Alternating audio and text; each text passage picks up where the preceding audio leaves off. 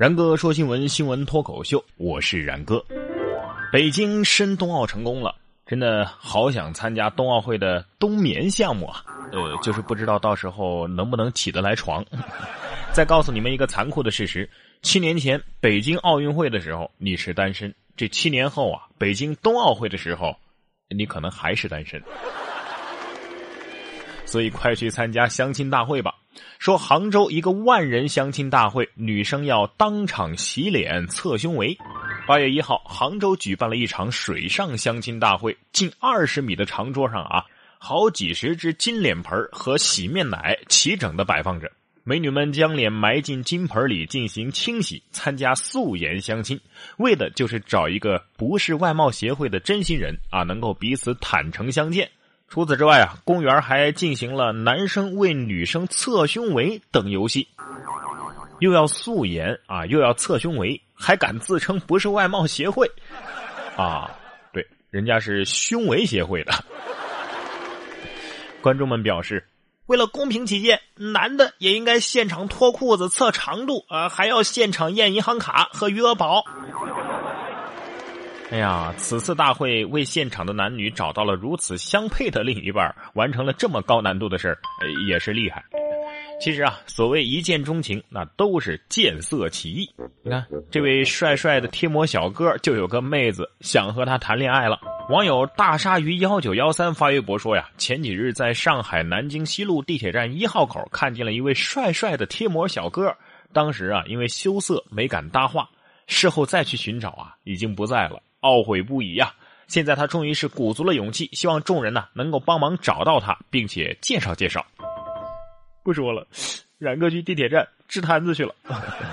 啊，妹子，你还是秃样秃森破呀？你这在微博上这么一发，就不怕竞争对手更多了吗？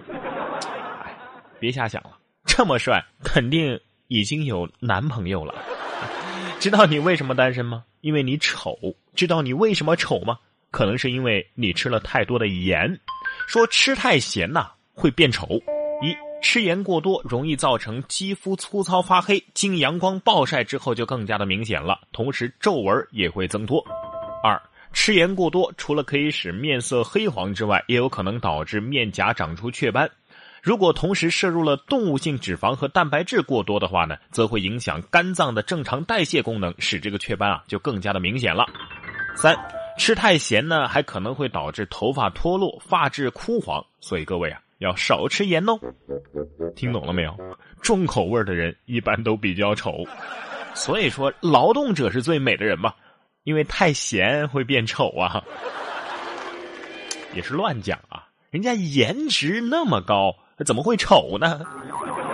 别傻，就算你一粒盐都不吃啊，也不会变漂亮的。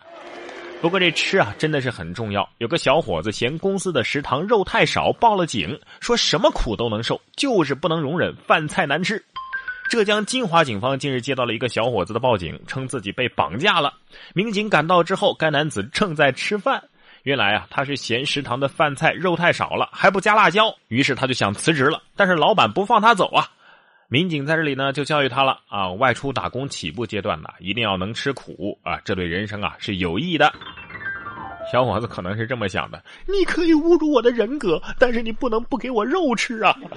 哎，在这儿我就突然想到啊，每次我看那个什么大卫啊演魔术的时候，我就冷笑，还用什么道具声光电？呸哈，比咱们食堂大师傅差远了，人家手一抖，肉就变没了。你说这老板为什么不能放开他呢？让他去寻求有肉和辣椒的人生吗？下面这位男子的人生也是够粗暴的了。说男子夜闯果园性侵守园的大爷，称早就已经看中对方了。近日，庐山区的一个果园啊，一名男子夜里将守园的陈大爷衣服脱光，并且强暴了。呃对方啊，趴在我身上，呃用嘴在我身上乱亲呐。这男子在大爷的身上蹂躏了近一个小时之后，还不肯离开，说还要再来一次，并称啊早已经盯上他了。陈大爷最后呢是借机躲进了树林逃走了，并且向公安机关报了案。求这位大爷的心理阴影面积。所以说呀，我一直在劝大家，平时不要总用那些骂人的口头禅啊，什么什么什么的啊，真成了怎么办呢？警方提醒广大男性。独身出门不要衣着暴露，夜晚不要独自在外，对陌生人也要有警惕之心。独自在家不要随便给陌生人开门，回家也需有人陪伴。你看，下面这位高中生就是因为独自一人打专车，结果被专车打了。说武汉有个高中生乘专车上学，因为司机不认识路，他爆了个粗口，然后是遭痛扁啊，但是还是把他送到了目的地。前两天，一位何女士帮十六岁的儿子小勇叫了一辆专车送他上学，但是因为路上啊，这个司机迷了路，小勇就爆了粗口。这司机听后是勃然大怒，抡起拳头对小勇就是一顿揍啊，把他打成多处淤伤。但是最后呢，还是把他送到了学校。你看，揍你一顿还要把你送到目的地，这真是业界良心好司机呀！女司机也不甘示弱呀，说女子拒交百元停车费，弃车而去。这是在七月三十号，在西安的某个停车场内，根据地上画的车位显示，一个轿车呀，它是占了两个车位。车主魏女士说呀，这车呢是二十八号的晚上停靠的，停靠的时候没人告诉她要收费啊，而且我这车是停在银行门口的，不应该收费。而收费员呢，坚持要收一百零四块钱的停车费。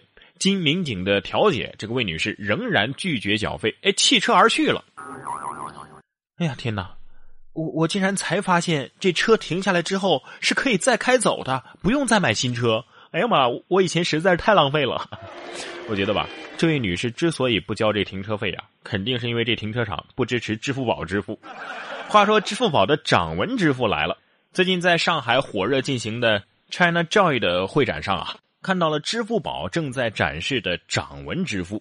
首先呢，将你的掌纹扫进手机，然后捆绑支付宝账号。无论是在超市还是商店购物，直接扫取你的掌纹啊，就可以支付了。而且以后啊，不管你是在散步还是在旅游，都可以撇开钱包和手机了，直接用你的手掌啊扫一扫那店铺的镜头就 OK 了。呃，可是你敢用吗？以前抢劫啊，本来只需要剁一根手指就行了。现在整个手都要拿走了，这剁手党更加名副其实了。等等，刷掌纹的时候能顺便算个命吗？媳妇儿，算命的说我一百三十五岁的时候有个坎儿啊。媳妇儿冷冷的跟我说：“咋的呀？坟让人给刨了？不用算命啊，然哥给大家打开一扇发家致富的大门。说男子利用抢红包赌博三个月，一共收了红包。”二百五十万元，二十三岁的焦某组建了一个微信赌场。第一个人发红包，设置五个人的红包份额，发到群里给大家抢。抢到的人将金额最后的两位数字相加，谁的数字最小，谁就继续发红包。呃，他三个月啊就收了六万多个红包，总金额达二百五十多万元。呃，我说这群里的大家还是挺有诚信的嘛。为什么然哥也抢过那么多次，从来都，我我遇到的都是这种人，我在你眼里算什么？不认识，请发红包八毛八；普通朋友请发红包一块六毛八；好朋友发红包两块八毛八；好兄弟好姐妹发红包三块八毛八；有点喜欢我的发红包五块二毛一；在乎我的请发红包六块六毛六；希望我一切安好的发八块八毛八。如果你爱我。请发红包五十二块，呃，不要当没看到啊！要知道你在我心里是有一定分量的。话说谁来管管这种人呢？然哥说新闻，我是然哥。想要跟我取得交流的朋友，可以关注我的新浪微博“然哥说新闻”或者是微信公众平台“然哥脱口秀”都可以。